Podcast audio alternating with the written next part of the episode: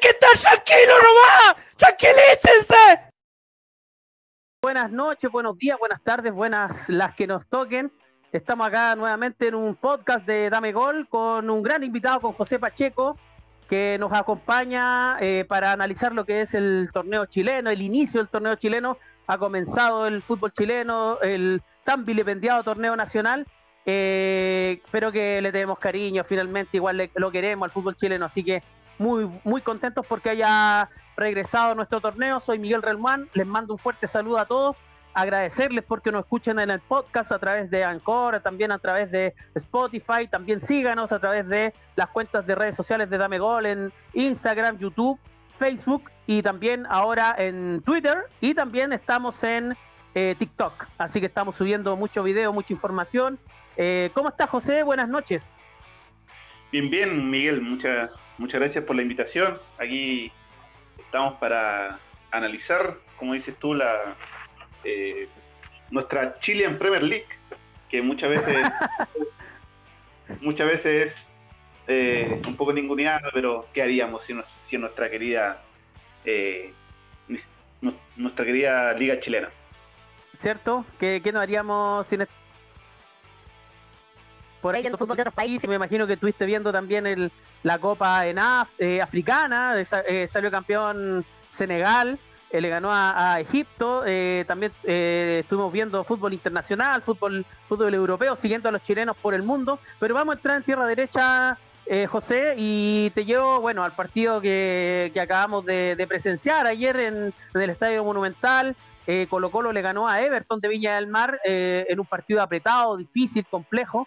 Eh, en el Estadio Monumental Colo Colo derrota a Everton 2 a 0, a un Everton del Paqui Minigini que, que uno esperaba en el papel que fuera a atacar al, Estadio Monumental David Arellano, pero finalmente fue un equipo más defensivo, algo que no era muy común ver en los equipos del Paqui.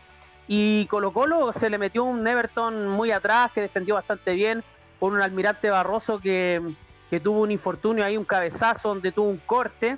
Eh, algo curioso eh, que se vio en la televisión, eh, los dos cuerpos médicos de ambos clubes atendiendo a, un jugador. Ah, no me había tocado ver algo similar de, lo que recuerde.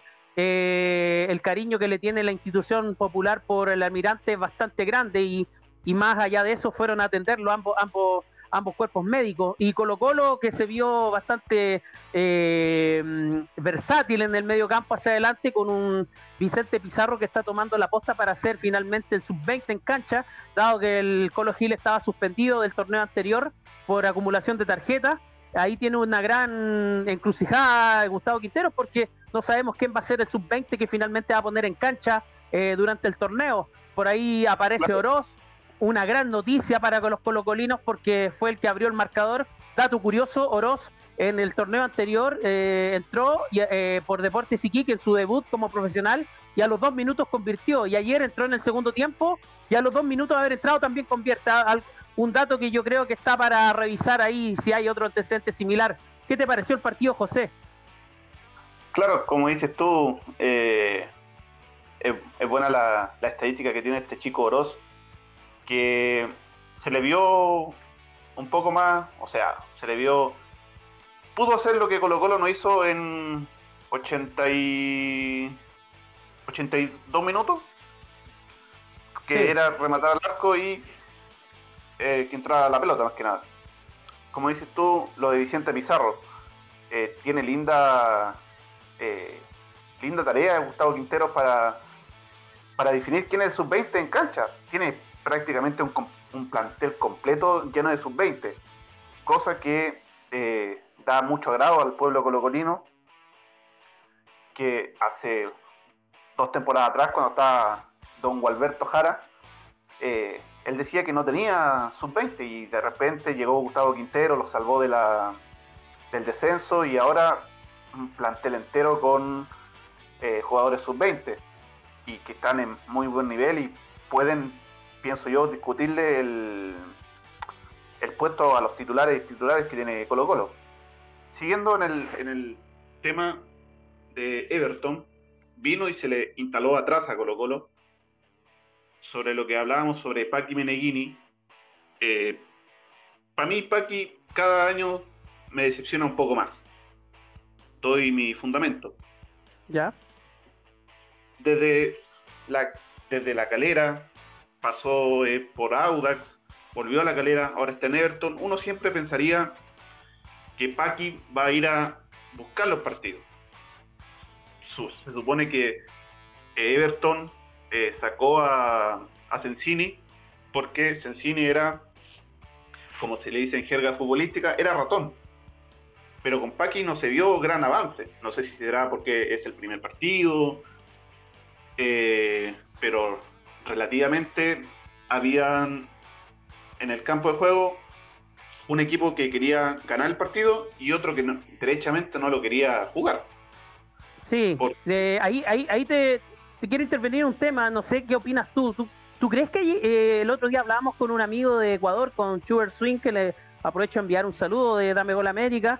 Él, él decía que hay equipos que hay, perdón, él decía que hay entrenadores que nunca salen a empatar.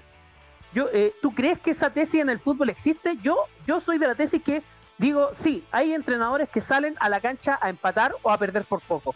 ¿Qué opinas tú de eso? Porque a mí me pareció que Paqui entró con un equipo eh, partido, es decir, con Di, que era un delantero bastante espigado, rápido, con Cueva adelante y con eh, Paco Sánchez que, que vuelve del préstamo a la calera, pero y atrás un equipo totalmente defensivo, acá Berrío, Madrid, Medina García, eh, eh, era, era un, equipo partido en dos, como tú dices, así que concuerdo con el análisis que hace, dos equipos. ¿Tú crees que hay eh, entrenadores que entran a empatar o a, perder por poco? Lógico.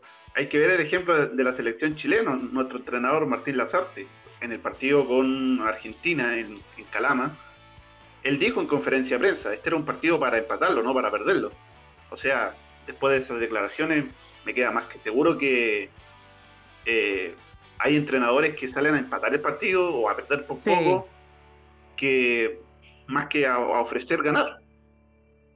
Sí, y lo, otro también me hace mucho sentido los comentarios que hizo eh, Radamel Falcao García, eh, terminado el partido de, Perú con, con. A ver, a ver, a ver. Ah, sí, Perú con. Eh, Perú con Colombia. No, perdón, fue de, terminado Argentina-Colombia. Argentina-Colombia. Ah, Dicen las declaraciones que a mí me dejan preocupadísimo. Dicen, eh, él, él da a entender de que Rueda le dice, eh, echemos para atrás y, y veamos si podemos salir a atacar. Entonces, eh, yo le decía a, mi amigo ecuatoriano, finalmente él entra a empatar y me dice, no, porque finalmente igual está diciendo a los jugadores, salgan a atacar cuando puedan. Para mí eso es empatar o es perder por poco, no me vengan. en la teoría Santibáñez, es decir, perdamos por poco, todos colgados al palo, es Argentina, campeón de América, eh, mejor eh, no pasemos zozobra. Claro, Colombia perdió 1-0, eh, no perdió por goleada, pero dejó hipotecada la clasificación al Mundial. Mm, fuerte lo de Colo Colo porque se encarama en primer lugar con la U y la Católica. te invito, te invito José, que vamos a escuchar algunos comentarios de, de Gustavo Quintero. Deja entrever de que podría haber alguna pugna con, con Daniel Morón respecto a, las contrataciones. Se podría ir el venezolano Santos, que dice que llegaría al, Deportivo Cali, pedido expresamente por Dudamel, y deja entrever de que eh, estaría pidiendo más de un eh, refuerzo. O sea que suena Martín Rodríguez eh, por la salida de Iván Morales, por la salida de Parragués, pero ahora si se va el venezolano Santos, le entra el apetito a Quintero, dice que el equipo está eh, completo, pero que le falta algunas figuras porque son tres torneos que se van a disputar, el Nacional, la Copa Chile y la Copa Libertadores, y está pidiendo un eh, segundo refuerzo, no un refuerzo, dos refuerzos. Así que te invito a escuchar eh, las declaraciones post partido de Gustavo Quintero. Ok. gustaría, ante la partida de muchos jugadores, me gustaría no quedarme con, con un equipo corto.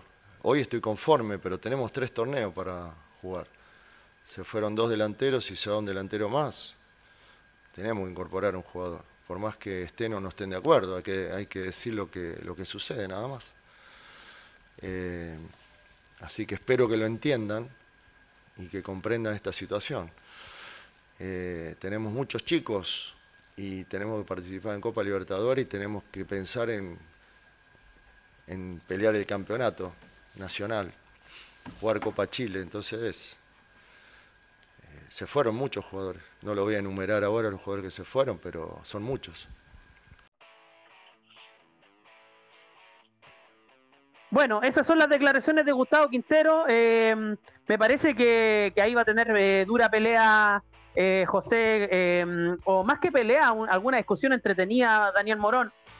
Me parece que Daniel Morón ha hecho bien las cosas en, Colo Colo. se ha reforzado bastante bien con la llegada de Zavala, que a mí parece hizo un buen partido ayer.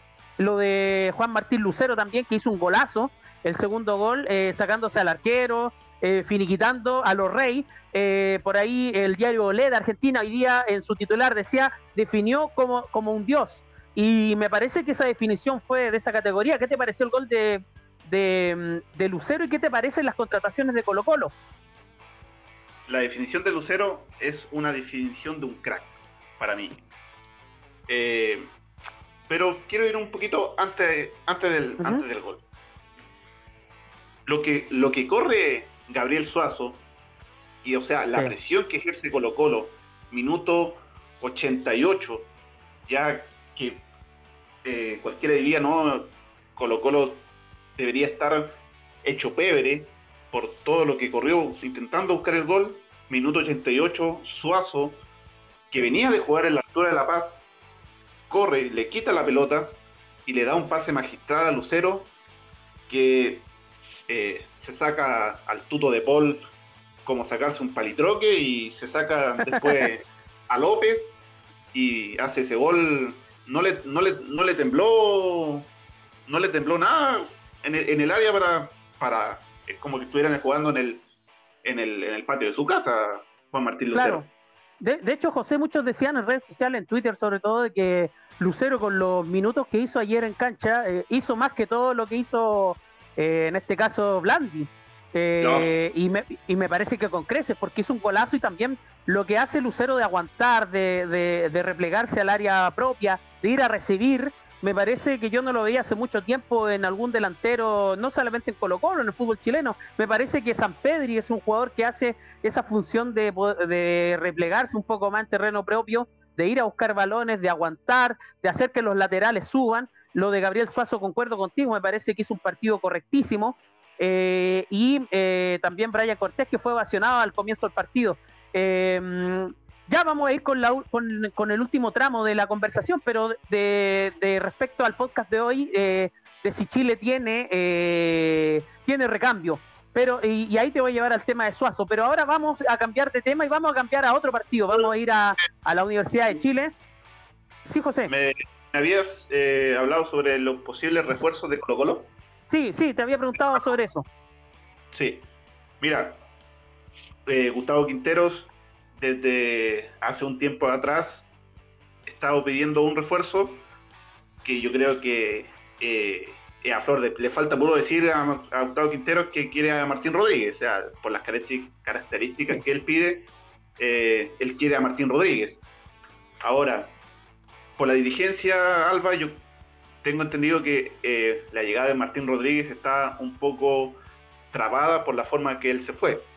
Ahora, los dirigentes de Colo Colo dicen, bueno, Gustavo Quinteros nos ha cumplido en la cancha, eh, nos ha resurgido el nivel, sacó un, plantel entero de, de, juveniles, tenemos que darle en el gusto. Y yo creo que lo de Martín Rodríguez estaría un poco más cerca de, ser jugador de Colo Colo nuevamente. Sí. muy cerca. También por ahí suena eh, otros jugadores, suenan otros otros otras variantes también. Eh, Colo Colo necesita otro delantero. Eh, ayer eh, Damián Pizarro, un, juvenil, estuvo en la banca como alternativa de Juan Martín Lucero. No fue necesario que ingresara, pero de fondo también Colo Colo se ve despotenciado con la salida de, Morales y también de Parragués. Vamos al, siguiente partido de análisis. Estamos con José Pacheco a través del podcast de Dame Gol. Eh, les recordamos que nos sigan a través de nuestras redes sociales: Twitter, Facebook, YouTube, TikTok, Instagram también de Dame Gol. Y vamos al partido de Unión La Calera con la Universidad de Chile. Con jugadores bastante experimentados, pero nuevos en el plantel. Eh, la llegada de Galíndez, que a mi parecer, eh, viendo el partido, me parece que hizo un correcto partido. No tuvo mayores responsabilidades en los goles. Eh, tuvo tapadas bastante importantes y sobre todo Galíndez le da algo que a la U le hacía falta. No es por desmerecer al tuto de Paul, pero Galíndez le da jerarquía al arco de la U, algo que no se veía desde la época de Johnny Herrera. es un arquero con, con voz de mando, un arquero eh, de nivel internacional, un arquero seleccionado titular que acaba de jugar partido del empate entre Ecuador y Perú, que prácticamente abrochó a los ecuatorianos en el próximo mundial. Y me parece que es un refuerzo, me parece que el refuerzo más importante que tiene la U hoy día. Eh, una defensa eh, improvisada con, con Tapia y Carrasco, el boliviano, que ha ido de menos a más el boliviano, viene de una lesión bastante importante. Lo de Marcelo Morales en el centro que le, eh, que le envía a, a Ronnie Fernández me parece espectacular. ahí hay un recambio en un lateral de mucha proyección. Seymour, el capitán, eh, con Moya, también muy cuestionada por los hinchas de la U que siguen este podcast. Eh, y también Vargas, que también fue cuestionado por su rendimiento. Ahora me parece que es prematuro evaluar a Vargas, Jason Vargas, que viene de precisamente Unión La Calera porque es su primer partido. Lo de Junior Fernández, que tuvo una definición paupérrima en un gol donde estuvo mano a mano con el arquero de Unión La Galera Arce. Y eh, Cristian Palacio, que la descoció. Eh, hizo tres goles y llevó el balón a la casa. Eh, un, uruguayo que es un, goleador de fuste, un goleador que de esos que, pocas veces se ven. me parece que tiene algo de similitud a lo que es el Chupete Suazo, un jugador eh, pequeño, que se mueve por el borde del área, que remata sorpresivamente, que siempre está ahí donde hay que estar. ¿Qué te pareció eh, el partido de la U con Unión La Calera, estimado José? Eh, claro, una U totalmente renovada, como dices tú. aclarando lo del Chorri Palacio, él hizo cuatro goles. Le anularon. Le anularon. mira, partiendo desde la base que como dices tú, Galíndez le da jerarquía en el arco a, Universidad de Chile. No sé si viste hoy día unas declaraciones que salieron de Galíndez con Seymour, que dijeron, no nos queremos... claro, no nos queremos tomar fotos porque al final del torneo queremos tomarnos la foto como para celebrar algo y no queremos celebrar antes de tiempo. Eso para mí es una muestra clara de una sabiduría inmensa de un arquero que tiene, que tiene rodaje, que tiene experiencia en el cuerpo, sabe que la U viene renovándose, que tiene que ir pasito a pasito y que no tiene que apresurarse en nada. ¿Y esos comentarios tú no los tomas como, como una especie de palo a los colocolinos que se toman fotos, que siempre están subiendo cosas a redes sociales? Es que Colo Colo, si, para mí, Colo Colo si lo hace, el año pasado demostró que lo puede hacer, porque tiene eh, hizo una tremenda campaña el año pasado. Si no, si no hubiera sido por el COVID, Colo Colo eh, hubiera salido campeón, a mi parecer. Es que, a eso me refiero, ¿ah? por eso ya la pregunta, eh, si no crees que el palo que o los comentarios que hace, mejor dicho, Galindo iban más directamente relacionados, no tanto a la mesura, sino que a, decir, mira, no nos pongamos tanto como lo de la vereda del frente, que se sacan, pasan sacando fotos en, en, las redes sociales, subiendo vivo.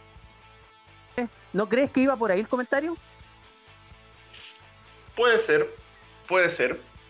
Pero si, si fue con ese motivo que lo hizo Galíndez, eh, me parece totalmente innecesario.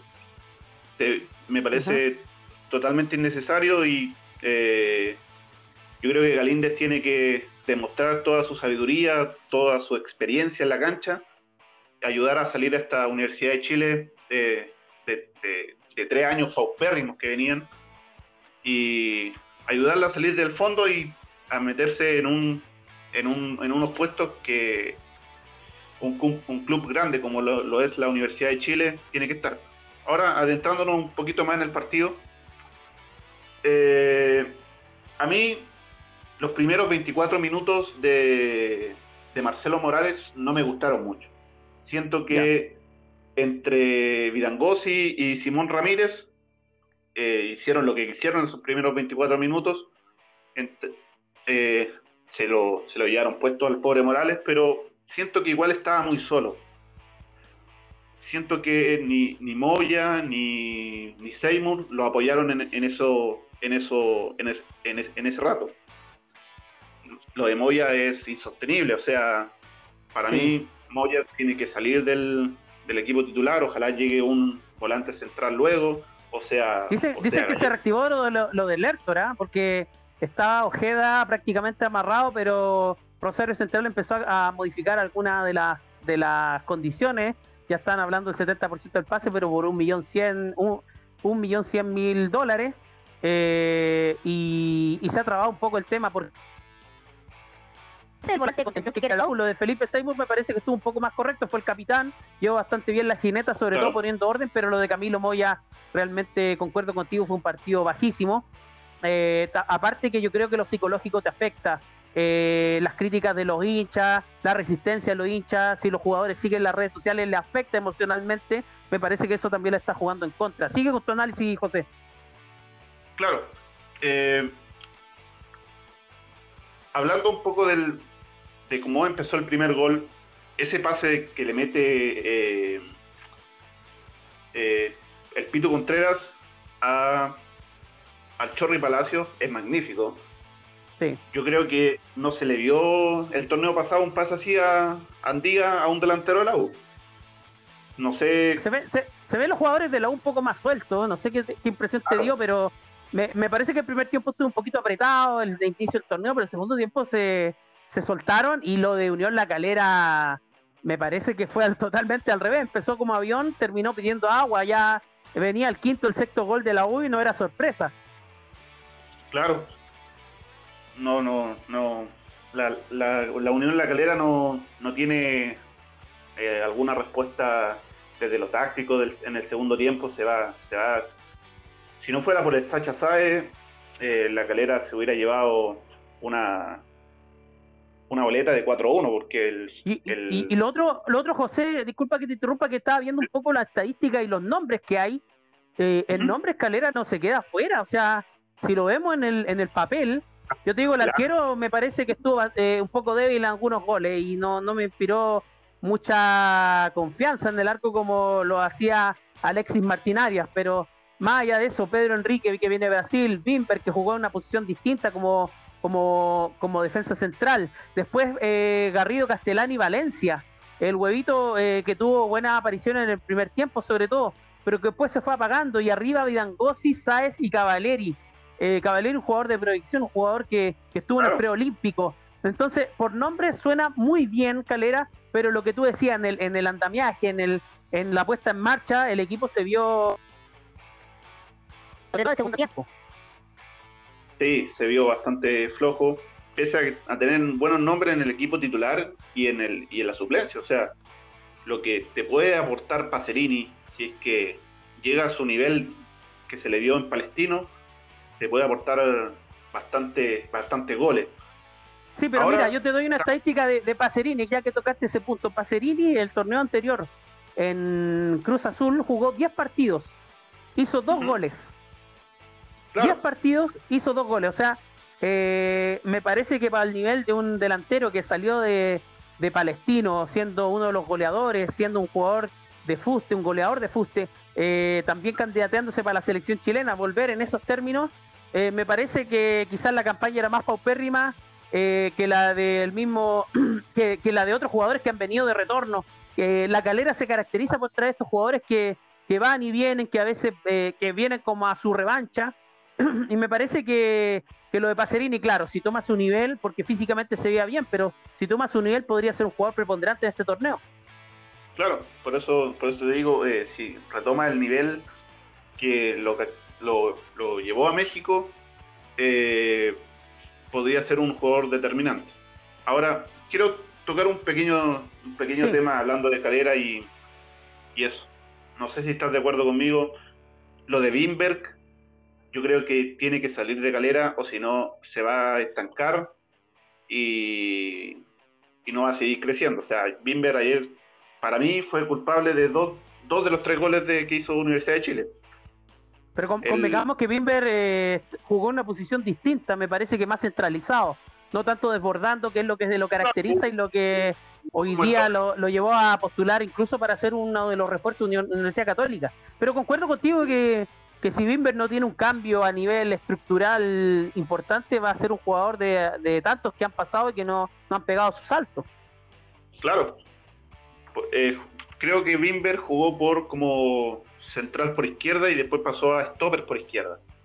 Sí. Y ahí vuelvo y digo, o sea, para mí Bimber tiene que salir de Calera y irse a un equipo que muestre algo y ahí poder como resurgir su, su nivel, porque todos sabemos lo que da Bimber, pero en Calera que no se ve algún andamiaje muy muy muy preparado, va, va, va, va a pasar a ser uno del montón nomás. Eh, me encantaron, yo me encantó la, propuesta que tuvo la Universidad de Chile desde hace, desde hace tiempo ya, que no se le ve como un estilo de juego a la U. Ayer se vio clarito lo que quería hacer la U. Eh, en el primer tiempo aguantar lo que hacía Calera y salir de contragolpe. Y en ese contragolpe, eh, el Chorri Palacio, eh, Jason Vargas, Ronnie Fernández, Junior Fernández, que para mí no debería estar jugando en la U. Esos cuatro sabían cómo me, mecanizaban bien, sabían cómo mover la pelota de un lado para otro y terminaban en los goles que terminaron haciendo. Se, notaba, se notaba un, que quería hacer la Universidad de Chile, que desde hace mucho rato que no, no se eh, no se sabe lo, a lo que quiere jugar la U. Ahora por lo menos tenemos una idea que es aguantar un poco al rival y salir de, contra, de contragolpe con, esos cuatro jugadores arriba, tiene que eh, el poder de, fuego, como se le dice, del Chorri Palacio está encendido, eh, Jason Vargas metiendo esos pases que duraron 30, 40 minutos, ya después no, no me recuerdo algún pase eh, prometedor de, Vargas. Ah, bueno, había que, hay que recalcar también que viene saliendo de una lesión Jason Vargas, entonces hay un tiempo de, adaptación, pero lo de Junior Fernández eh, no, no, me da no me da tranquilidad. Junior no ayer le entregaron una pelota y era era para hacer algo más y rematar, pero no, él quiso rematar y le salió muy blanda. Muy blanda le salió. Sí. Eh, estamos con José Pacheco, soy Miguel Román y estamos en el podcast de Dame Gol. Vamos a ir eh, rápidamente con el análisis del último partido de esta de, esta de estos tres partidos que vamos a analizar. Eh, Católica va a Coquimbo y, y, gana en Coquimbo 3 a 2 por un partido también apretado no sé qué viste tú del partido. Me parece que Católica empezó de menos a más. También Coquimbo se fue desinflando, empezó muy bien, ganando ceros prematuramente, pero se fue apagando y, me parece que hay responsabilidad del, de Formento en, algún, en algún gol, en el de San Pedri. ¿Qué, qué, te pareció el partido de Católica con Coquimbo, querido José? Eh, partió Coquimbo muy, muy inspirado de la mano de mm, del, del penal que le hacen a, a Víctor González, que se lo hace Lanaro, más allá si a uno le parece penal o no, eh, partió con ese penal. Después el error que tuvo el Zanahoria, el Zanahoria Pérez, que ya no es primera vez, eh, tuvo el mismo error en la Supercopa, que le da el, 2 a 0 con un golazo de un Esteban Paredes que está, está en llama. Pero ya después... Después Coquimbo sintió la presión, Católica supo, supo manejar esa, esa presión a favor y eh, vino la remontada de Católica, el, el, puñetazo que le da Formento a Montes y después que San Pedro lo, lo transforma en gol. Es una clara lógica que eh, Coquimbo sintió un poco la desesperación de que Católica se le venía, se le venía encima. Ya después con los ingresos de, de Bonanote, el, Catuto Rebolledo, que más que un lateral jugó como un volante un, como un interior, le dieron otra cara, le dieron otra cara Católica. O sea, Buenanote, todos sabemos lo que da, todos sabemos que cuando entra Buenanote en Católica, eh, le da una simpleza al juego que muchas que es, ese tipo de jugadores como Buenanote tienen, que te dan a la, a la jugada más difíciles, le dan una simpleza y terminan destrabando partidos. Y, eso que Eh, Buenanote era, era el desechable de esta temporada. eh, lo eh, Claro. Sonó en, en- en Barcelona, en Guayaquil, sonó en Perú también, sonó en Bolivia, sonó en la Unión Española, terminó quedando en Católica. Y mire lo- el análisis que hace José, qué curioso. Sí, sí. Eh, muchos nos preguntábamos, yo igual, eh, porque la, católica del año pasado que deja Poyet y lo, y lo toma Paulucci, ya venía, o sea, todos sabemos lo desastroso que fue Poyet, pero Paulucci ya le encontró un andamiaje y, le, y le dio el tiraje para volver a ser campeón. Pero ahora todos nos preguntábamos cómo va a ser esta católica eh, que ahora eh, Paulucci lo tiene desde el principio. Y creo que en esta ocasión acertó con los cambios Paulucci. Yo creo que Paulucci ganó el partido desde la banca, tirando al, al Catuto Rebolledo, tira- tirando a Buenanote. Y Católica, eh, como se dice, sacó, sacó a relucir eh, la, la- la chapa del, del tetracampeón y, y tiene un hombre arriba que no falla, que es San Pedri, que ojalá en el, en el archirrival como lo es eh, Lucero, ojalá para el, para el espectáculo, ojalá los, los tres grandes estén peleando y los tres goleadores eh, tengan, estén encendidos. Eh, tanto Lucero, San Pedri y el Chorri estén encendidos para, para que la vista del juego sea, sea buena. Sí, Pero- ahora pero- lo, lo- lo- lo único malo de lo que dices de San Pedro y Lucero y el Chorri, eh, claro, eh, para el espectáculo que la rompan en el, en el área y en, en las redes.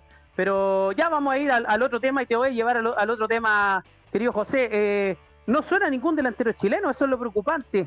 ¿Hay recambio en el fútbol chileno? Antes de entrar a este, a este análisis y a este, a este comentario, a esta, a esta eh, preámbulo de lo que vamos a hablar respecto a si realmente Chile tiene recambio más allá de lo que pasa en Qatar, te voy a invitar a que nos escuchemos un saludo de alguien, de un jugador internacional, un amigo de la casa, de Gonzalo Sosa, que nos dice lo siguiente. Hola a todos, ¿cómo están? Soy Gonzalo Sosa, jugador de Mazatlán FC de México. Eh, y bueno, quería mandarles un saludo a los muchachos de Dame Gol y dejar invitado a toda la gente a que lo sigan en sus redes sociales. Un abrazo gigante.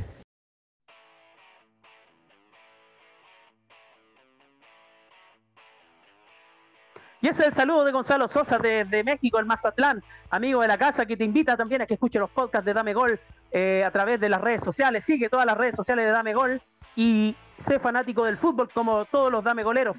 Vamos con el siguiente tema, querido, y ya poniendo un punto final a nuestro podcast. Chile tiene recambio, sí o no. Eh, tiene eh, cambio en la formación. La generación dorada se está apagando, querido José. Eh, te voy a llevar a analizar de dos plantillas. Muchos dicen que la, la- parte de la generación dorada, cómo se fue creando, fue prácticamente por la conjunción de dos planteles grandiosos, como fue eh, Colo Colo del año 2006, de esa, esa final de la Copa Sudamericana con Bravo, Vidal, Alexis, Humberto Suazo y muchos jugadores más. Y también de la Universidad de Chile, que fue campeona de la Sudamericana del año 2011 con Eduardo Vargas, con eh, el Kenomena, eh, por ahí también con Marcelo Díaz y, y varios jugadores más que se fueron complementando y hicieron una gran selección que nos llevaron a ganar dos Copas América y, y la Copa América extraordinaria que logró nuestra generación dorada. Pero hoy día estamos ahí, palmo a palmo, en una de, las de las clasificatorias, podríamos decir, de las más paupérrimas a nivel de rendimiento, porque a, dos fechas del final, prácticamente todas, por no decir la, la gran mayoría de las selecciones, tienen posibilidades de ir a Qatar, tanto de clasificar directamente o de ir a un repechaje, o de quedarse en el camino, como lo que está pasando con Bolivia o con Venezuela. Pero de fondo, la pregunta es, ¿Chile tiene recambio? En Sudamérica se habla y, desde, lo, desde Colombia, ayer escuchaba un podcast de mi amigo Harold Cárdenas, decían que Chile no tiene recambio. Claro, pero es que si ellos analizan la selección chilena hoy, ven a Marcelino Núñez, ven algunos nombres que están apareciendo, pero para ellos no es un plantel. Y nosotros que tenemos más a la mano el, fútbol chileno sabemos eh, y tenemos más antecedentes, creemos que puede haber recambio. Yo en lo personal creo que sí. Ahora, del análisis del, del, recambio del fútbol chileno me parece que se perdió prácticamente una generación. ¿Qué generación se perdió? La de Mario Salas, que fue al Mundial de Turquía. Esa generación eh, peleó, me parece que cuartos de final quedó eliminado con Ghana. Eh, te voy a invitar a, revisar rápidamente la, la, plantilla, en general algunos nombres de, los jugadores que, que defendieron esta selección en el 2013 en Turquía. Brian Cortés, Darío Melo y Álvaro Salas eran los arqueros. Hoy día, bajo el análisis, está saliendo eh, Brian Cortés como titularísimo y que acaba de ser titular en, La Paz. Después tenemos a Felipe Campos, que está en Argentina, Alejandro Contreras de Palestino, Valver Huerta en ese momento de la U. Hoy día se fue al Toluca de México. Eh, Mario Larenas y Igor Lisnowski, que tiene un renacer en el Tigres de México hoy día. Cristian Cuevas, del, que en ese momento, eh, mira, imagínate, estaba en el Chelsea. Hoy día fue anunciado con algunos problemas eh, en, la presentación en Universidad Católica. César Fuentes, Óscar Hernández, Sebastián Martínez, Nicolás Maturana, Brian Ravelo, Andrés Robles y Diego Valdés. Diego Valdés que hoy día está en el América de México, muy cuestionado el fin de semana. Eh, por ahí hay eh, los nombres de Nicolás Maturana y Brian Ravelo se fueron quedando. Y en delantera teníamos, o, tenemos aún, porque estos jugadores todavía están en plena vigencia, a Cristian Bravo, Nicolás Castillo, Ángelo Enrique, Felipe Mora también se queda eh, Claudio Baeza en el medio campo. Baeza que juega en México, eh, Cristian Bravo que volvió a Uruguay pero ha ido y, va en el ida y vuelta. Nicolás Castillo prácticamente ha tenido eh, cero opción en su equipo, tanto en el América como en Brasil, prácticamente no jugó. Ángelo Enríquez también un jugador que pintaba para crack en Manchester United, hoy día prácticamente relegado. Y Felipe Mora que está en Estados Unidos. ¿Qué te parece esta plantilla? ¿Se perdió esta plantilla? ¿Se pueden sacar algunos jugadores? ¿Qué te parece, José? Mira, yo a, los únicos jugadores que sacaría de ese plantel que, de Mario Salas que, eh, que perdió contra Gana, yo sacaría a que todavía se pueden recuperar a, Brian, a Brian Cortés, eh, Valver Huerta, que para mí puede retomar un, algún nivel, eh, Felipe Mora, y más, mucho a lo mejor voy a recibir algunas críticas por esto, pero para mí, Diego Valdés, eh, el partido que le vi contra Venezuela aquí en Santiago, me dejó algunas sensaciones buenas. Me dejó algunas sensaciones buenas. No lo seguí últimamente en, México, pero me dejó de bastantes sensaciones buenas Diego Valdés en ese partido. Respondiendo a preguntas si Chile tiene recambio, eh, me parece que hay alguna mixtura de, recambio en, Chile. Mira, te puedo armar así como un, un once del recambio que puede ser. Ya.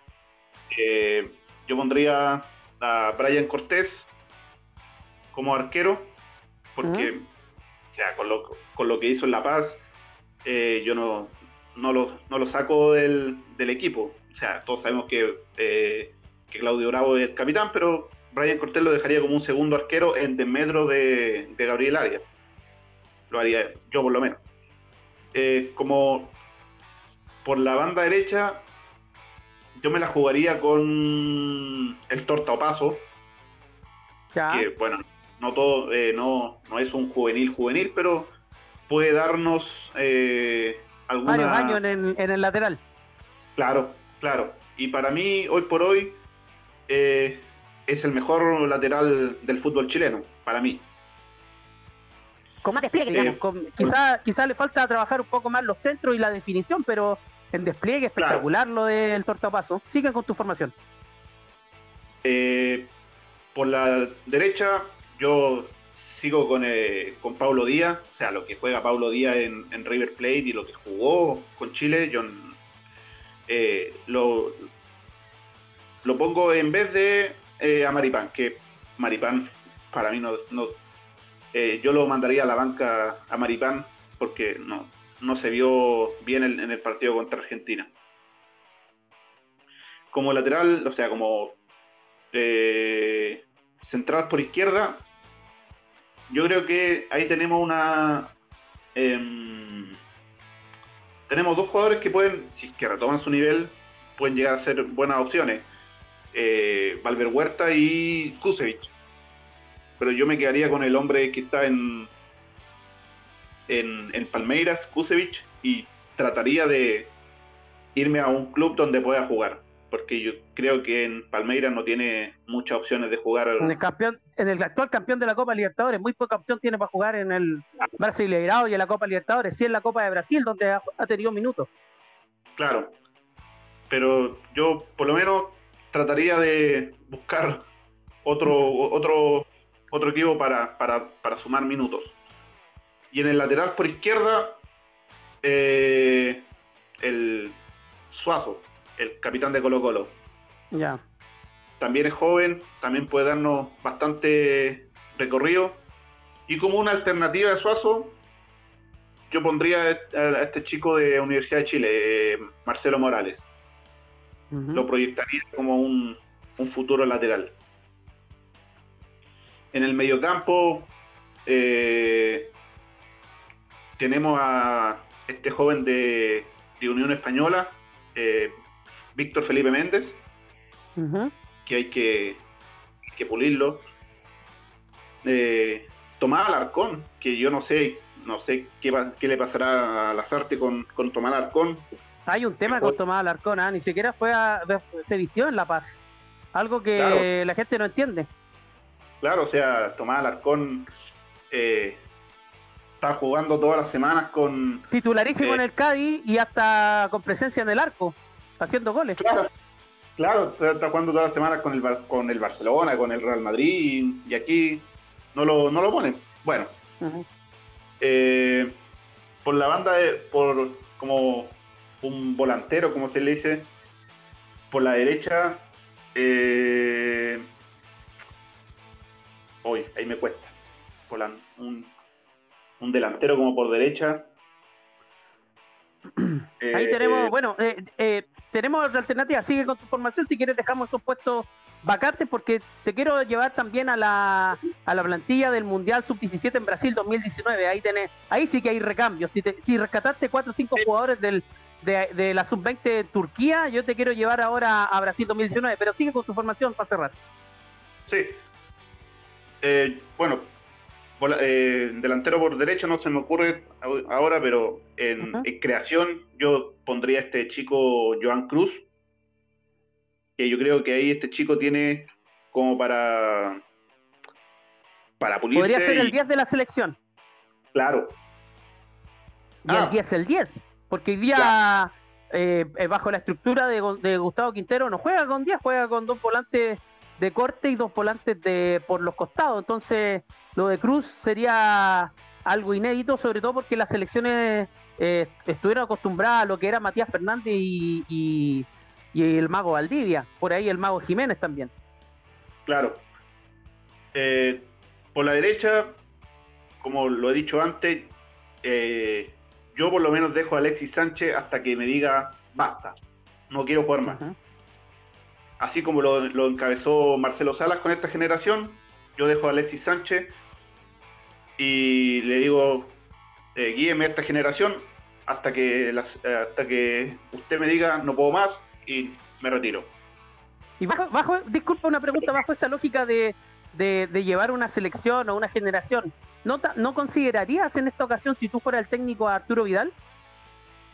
Claro, Ar- eh, a Arturo Vidal y a Medel, a Sánchez y, Y a Bravo y a Charles Arangui y, y para la selección de no. No, no, pero la Claro. pregunta es válida porque porque desde el extranjero se ve con mucho recelo a, a- a Vidal, se le ve como un como un líder negativo, se le ve como una especie de jugador eh, revolucionario o desordenado que, que desordena la plantilla. De hecho, ayer me tocó corregir a uno, a- a- a- o más que corregir, no, yo no soy nadie para corregir, pero sí aclarar a algunos amigos en Colombia que hablaban de la selección y que hablaban de un camarín dividido. El camarín de la selección estuvo dividido, pero se, se recuperó con, esa, con ese abrazo la Copa América y, y, Vidal, me parece que todas las rencillas quedaron de lado y la selección está unida. No sé si al nivel de lo que estaban con Bielsa con San Paulo, pero de fondo hay una convivencia que da para ilusionarse. Y claro, eh, la pregunta Vidal podía ser eh, una de, la, de los estandartes que liderara esta generación joven que se estaría posicionando en los futuros torneos internacionales. Claro, a mí lo que pase en la vida extra, extra eh, futbolística de, Arturo Vidal, a mí por lo menos me da lo mismo. mientras me rinda como me rinde en la selección, su vida personal a mí me da un poco lo mismo. O sea, hay que ver nuestro, nuestro amigo argentino, Maradona. Maradona no era un santo, no era un santo afuera de la cancha. Claro, y aparte que eh, muchas veces nosotros nosotros tenemos a endiosar a algunos jugadores y claro, me eh, a veces lo vemos como la perfección, pero cuando tú vas creciendo vas viendo que los jugadores son personas también, son eh, pueden cometer errores, eh, ojalá en el tiempo este, aprendan y claro, no son santos para uno verse reflejado en ellos. Me parece que estoy de acuerdo contigo, los jugadores de fútbol en la cancha tienen que rendir, fuera de la cancha hacer lo que quieran, pero con, cuidado, porque también, eh, mm, mal que mal, eh, los niños lo ven como referente. Eh, y el ejemplo de, Maradona, el ejemplo por ahí de otros jugadores que, no tenían muy buen pasar. Ahora, José, te quería llevar, y te lo dije anteriormente, a, la plantilla de... Que esta sí a mí me ilusiona, esta, esta plantilla a mí sí me, me, pone más expectante, con mucha más esperanza esa, esa plantilla de, Brasil. Sí, no, dale, eh, dale nomás. mira, te, voy a hacer una, una breve, eh, rápida repaso por esta, esta, esta plantilla que, que lideró, eh, en este caso, Johan Cruz, Vicente Pizarro. los arqueros eran Diego Carreño, Julio Fierro, que tiene continuidad en Colo Colo, dice que un arquero de mucha proyección, que ha tenido minutos también y, y y Vicente Reyes de la Atlanta United, que todavía está allá en Estados Unidos y fue, con, fue también cuadrangular que hizo la sub-20 acá en, en, en, el Nicolás Chaguán de la Calera. Los defensas, Nicolás es un jugador que sonó bastante en San Lorenzo de Almagro esta temporada y que eh, se quedó por un tema de recuperación en Santiago Wander. Bruno Gutiérrez, del gusto total de Gustavo Quintero. Sí, dime. Ahora suena en la U eh, Daniel, González. Sí, suena en la U. Eh, por ahí hizo un oquiño con Ronnie Fernández. Eh, Daniel Gutiérrez, que también es un, defensa de bastante proyección, con ya bastante minuto en primer equipo en Colo-Colo. Cristian Riquelme de Everton y David Tati, que está a préstamo de Colo-Colo también. Ahí hay un. Johan Cruz, que es un jugadorazo, un jugador de una calidad técnica exquisita. Dalino Díaz, que se fue a préstamo también de Colo Colo, un, volante que estuvo minutos con Audax Italiano en este tema del COVID. Patricio Flores de Católica, César Pérez de Magallanes, también de mucha proyección este jugador de Pizarro y Luis Rojas, que me parece que el jugador con más proyección hoy día de esta camada está acaba de firmar un contrato por el Boloña, eh, va a ser compañero de Gary, Medel acaba de convertir en Ñublense esta préstamo de jugador de Católica, un jugador extraordinario. Vi unas definiciones en el, en el, en el campeonato de clasificación para este mundial, eh, donde se le gana a Perú, se le gana a Uruguay, y un, un 9, pero de estos que pocos quedan. Eh, y me parece que es un jugador con muchísima proyección.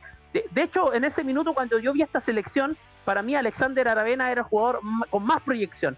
Hoy día se han sumado otros como Johan Cruz, como eh, eh, Gonzalo Tapia, que también está en la nómina, Kenan Sepúlveda, Alexander Oroz eh, y Lucas Asadi. Lucas Asadi, un jugadorazo, es el, jugador que le hizo el gol a la U allá en Argentina. Ah, perdona, Colo Colo por la U en Argentina. No, perdón, me equivoqué, me equivoqué. Es, es, otro jugador, me, me, confundí. Sí, el, el nombre tú? te lo busco al tiro porque eh, eh, eh, ahora Lucas Asadi sí tuvo minutos en el en el campeonato cuadrangular que hicieron ahora en, la calera es, un jugador con bastante técnica muy interesante sí. y, con mucha rapidez me parece que dentro de esta selección hay más hay ahora estos jugadores hoy día tienen 20 21 años algunos 19 años Eh, los otros jugadores que hablábamos, que tú eh, recalcaste, lo de Brian Cortés, lo de el Gaby Suazo, me parece que, que se podría complementar esta selección. Ahora esta selección, eh, ¿cuándo va a despegar? Cuando tengan 22, 23 años. Varios están jugando y están siendo titulares en su equipo. Eh, lo de Gustavo Quintero me parece que es muy importante acá también porque le ha dado muchos minutos a muchos jugadores de Colo Colo en el primer equipo, un poco también por la crisis que estaba viendo Colo Colo. Eh, cuando Colo Colo se va a la quiebra también sacó muchos jugadores de la cantera. La U también, que estuvo peleando el descenso en la temporada pasada, también por obligación tuvo que sacar jugadores de la, de las inferiores y de, los, de las juveniles. Entonces me parece que, que la U, Colo Colo, Católica, tienen, y por ahí algunos jugadores de Magallanes, de Everton, de, Huachipato, tienen eh, que aportar. Lo importante es que ganen mil ley de, los minutos en cancha de los sub-20 me parece que es una buena medida. Ahora, ojalá no fuera por presión, fuera por, por convicción meter a un jugador juvenil dentro del plantel. Eh, Gustavo Quintero pasó con crece los minutos del sub-20 del campeonato pasado. Este torneo está viendo entre Johan Cruz y Vicente Pizarro, dos jugadores que cualquier equipo en Chile y quizá alguno en Sudamérica les gustaría tener dentro de su plantel. Fueron cotizados por el Flamengo en el caso de Johan Cruz, en el caso de Vicente Pizarro también sonó mucho en México. Eh, ¿Qué crees tú de esta selección? ¿Qué sacarías de esta selección? ¿Qué complementarías con la otra que vimos recién? El, juvenil de la U eh, se llama Darío Osorio. Darío Osorio. Sí. Perfecto. Gracias, José. Todo de esta selección hay bastante, bastante mano para echar, como se dice. Está eh, Daniel González, Bruno Gutiérrez, que te puede jugar tanto como lateral como central, el partido que le hace que, hace como central eh, contra Boca Juniors, eh, me gustó un patrón en la defensa Bruno Gutiérrez. No olvidar a, los chicos de Católica, Clemente Montes, eh, sí. este Martichoto Junior, Valencia. Valencia, claro, que ahí yo creo que si Valencia lo hicieran, o sea, es que entre San Pedro y Valencia, en Valencia no va a tener muchos minutos jugando de nueve, pero Valencia puede convertirse en una en una opción real como para el centro del ataque. ojalá, que despeguen, ojalá que despeguen estos jugadores, ¿eh? realmente estamos esperanzados, yo por lo menos a modo personal estoy eh, esperanzado con que esta selección pueda dar más y se pueda complementar con algunos jugadores que ya tienen bastante minutos, lo que decía, de Cortés, de Suazo, eh, por ahí de Marcelo Morales también, un jugador que, es del gusto de muchos hinchas del fútbol. Y, bueno, José, se nos acabó el tiempo, lamentablemente ha sido una conversación tremenda. Sí, dime, José. Tenemos a Ben Brereton, que, imagínate. Uno el cabrón llega, eh, lleva 5 años en la selección, o sea, tiene 21, 22 años. Eh, o sea, este tenemos está largo para, para sacarle el jugo a Brereton. Sí, y, así, así, así nos vende afuera José como, como que la selección no tiene recambio. Yo creo que con, con los nombres que dimos ahora hay para ilusionarse y muchos dicen que la próxima generación debe ser liderada por Brereton, que imprime algo que no muchos veíamos hace tiempo. Eh, algunos lo comparan con Zamorano en su momento. Eh, también tiene, dicen que tiene el liderazgo de lo que tienen algunos jugadores de la selección dorada. Me parece que Brereton imprime algo que es energía, energía positiva dentro de la cancha y está llamado a liderar esta próxima generación. Sí, lo más importante es que eh, Chile, para encabezar esta nueva generación, si queremos sacar una nueva generación, tiene que tener un técnico que, que sepa eh, llevar a esta nueva generación, porque yo al menos con las artes no, no tengo mucha, mucha esperanza. Quiero hacerte una pregunta. yo, sí, sí, dime, dime. Eh, no sé si viste la, semana pasada el, rumor o el, todo el humo que se hizo con, con, las declaraciones de Pablo Solari, que quería jugar con Sánchez y Ben. ¿Qué te parece a ti eh, esa alternativa como de, del pibe Solari jugando por la selección chilena? Eh, mira, me parece que más que humo, yo creo que algo que el jugador lo ha evaluado, lo ha evaluado de verdad, porque recordemos que Solari llegó como una apuesta, eh, llegó como de esto, de este, de este tema de los scouting, que son esta especie de analistas de, de futbolistas, que un poco lo que hacía en su momento, midiendo las proporciones del papá de Marcelo Espina. Eh, entonces, me parece que lo de Solari, más que humo, que quizás por el morbo se puede haber planteado una pregunta de ese estilo, pero me parece que el jugador también lo ha evaluado, por algo respondió con, con mucha sinceridad, dijo, lo estoy volando con mi familia, eh, se, ha pasado el rollo, ha soñado jugar con Brereton y con Sánchez en el ataque, y si tú me preguntas a mí, eh, Solari en la selección, o sea, ¿a dónde firmo? Porque es un jugador distinto, un jugador de nivel.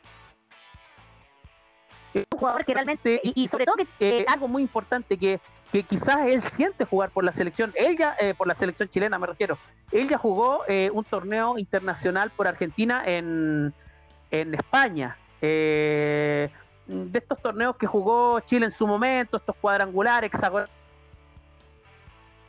por la selección argentina, pero eso no lo invalida para que pueda, o lo no lo inhabilita para que pueda ser convocado a futuro por la selección. Hay un tema engorroso tiene que acreditar residencia en Chile, le, eh, tomar la nacionalidad chilena requiere su tiempo, cinco años, pero también hay algunas alternativas para que él pueda tomar la, nacionalidad. Esperemos, si tú me preguntas hoy, eh, Solari la selección, sí, démosle. Y démosle todo tipo de jugador que realmente quiera estar en la selección, porque una cosa es querer estar y otra no estar. Lo que pasó un poco con este jugador norteamericano que, que convocamos un poco haciendo la similitud con Brereton no aguantó el muchacho nada. Se estuvo la, un par de días ahí compartiendo y ahora se mandó unas declaraciones diciendo que, no quería estar porque, o sea, que te tenía que... Parece que sí, pero cuando tú no, no tienes claro qué hacer, mejor no. Claro, un tiempo más y después hubiera venido.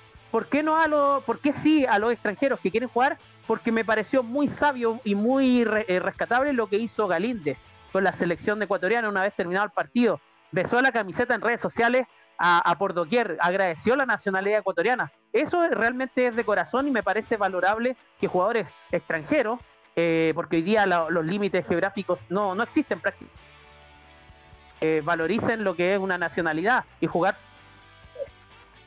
lo más brillante, lo más hermoso que, te puede pasar. Y si Solari lo siente, bienvenido sea. Claro, eh, es lo que pasó, es lo que pasó con, con Ben.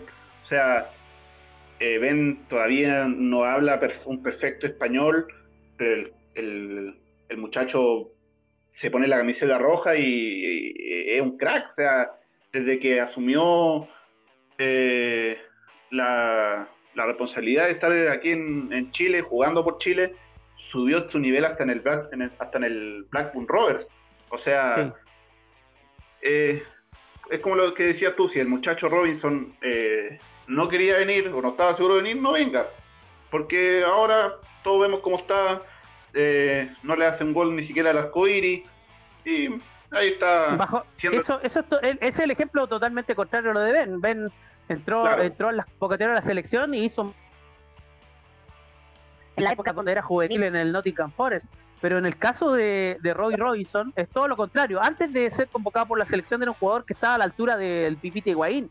Era dupla con el Pipite Higuaín. Y después se fue apagando y hoy día me parece que en algunos partidos no ha sido ni convocado. Es todo lo contrario. Estimado José, ha sido un gusto, un placer haber compartido este podcast contigo.